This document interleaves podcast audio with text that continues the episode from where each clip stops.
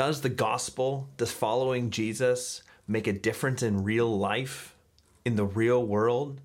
Well, there is one big theological school which says yes, and that is the theological left.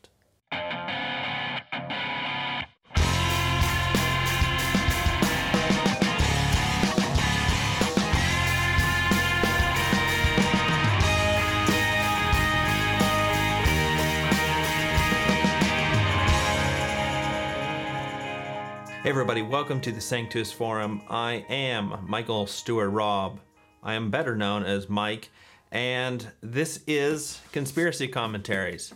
We're talking about Dallas Willard's The Divine Conspiracy. We are in Chapter 2, Gospels of Sin Management, and a new section here called The Gospel on the Left, and a little tiny subsection, The Gospel as Entirely Social. I'm back in Munich. I'm back in my native territory. Well, not native. Native means born. I wasn't born in this room and I wasn't born in this country, but I'm in the room that I'm used to working in. And uh, it was a good trip to the US, but now I'm back and I'm here. A reminder again for those who haven't signed up for the Sanctus Institute newsletter, it comes out almost monthly and you find it over at sanctus.institute. But today, um, we're just going to do a short history of liberal or left theology and church practice.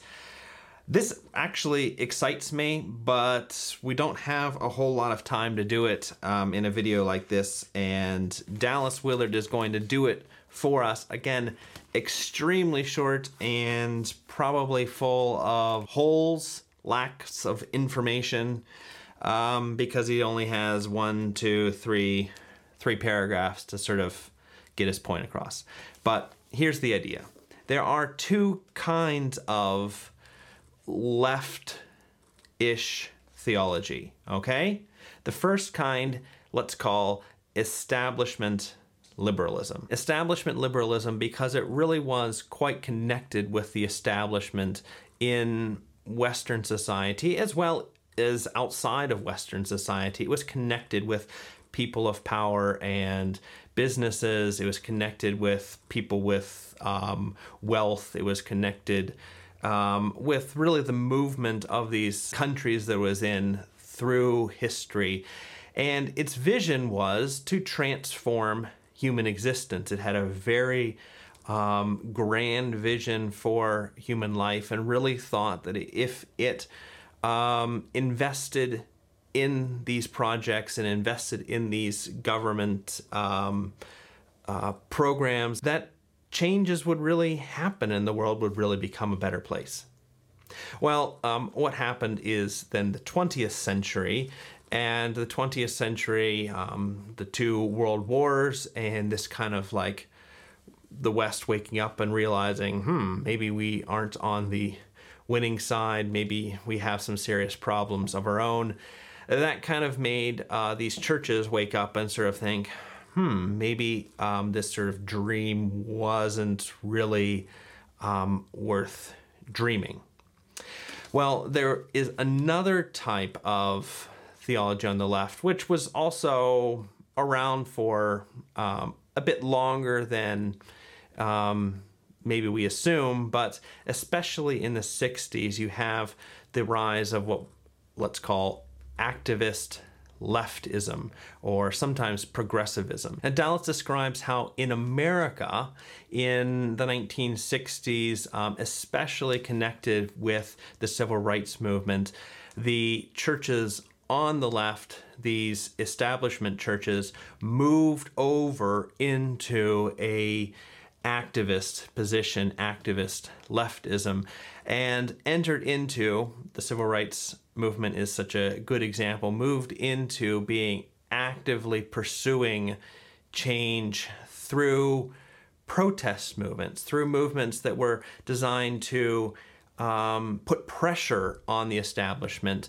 to change its policies, change its way of thinking, change the system which it was representing. Now, Dallas also points out that the the older establishment liberalism actually was a theological movement. In other words, if you read their books and you look at their sermons, um, you will find that theologically they thought quite similar to people like Ryrie and um, I want to say McIntyre, but um, MacArthur and others on the theological right. They weren't that far off from people like Billy Graham. They believed in reconciliation with God and they were interested in offering that to people. And they had some interest in the afterlife, um, although they had a lot more interest in transforming life here. But in America, um, and this is the story that Dallas is telling this older liberalism really is extremely hard to find. Um,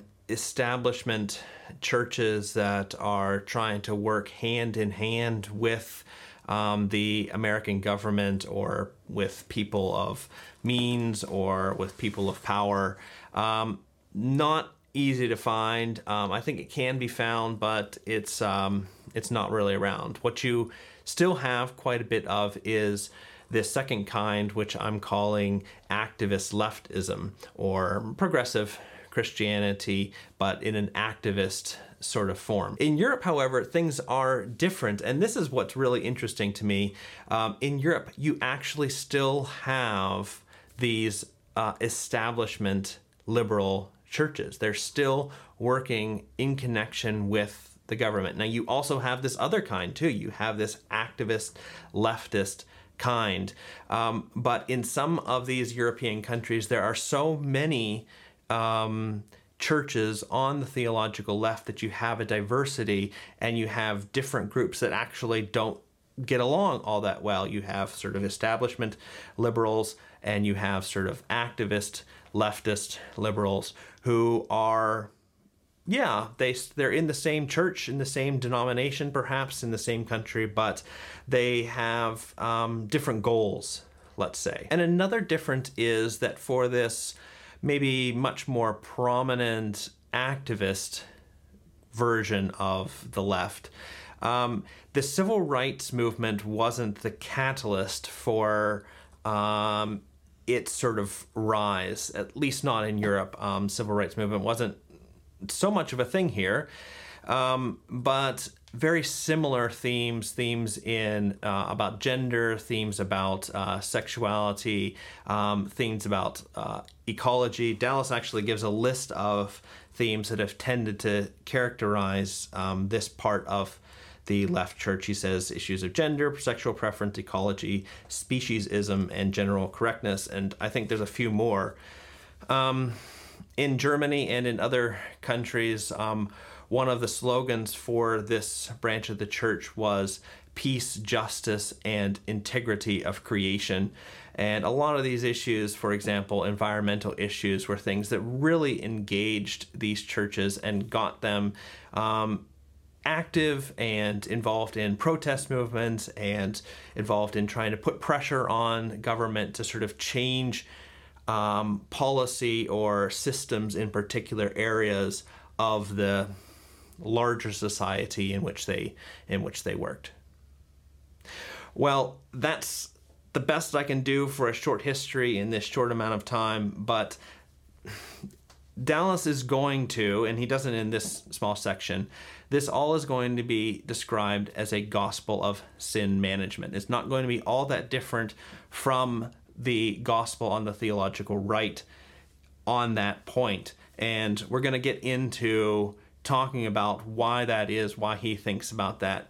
I'd love to know if there's anybody who has any connection, serious connection with the churches on the left um, watching this, um, because, uh, yeah, I sometimes just need to know who's out there thanks for watching here and thanks for subscribing and keeping up with all of these. Um, it helps us um, just get out there and find more people who are excited about these issues in Europe. We will see you next time. Bye.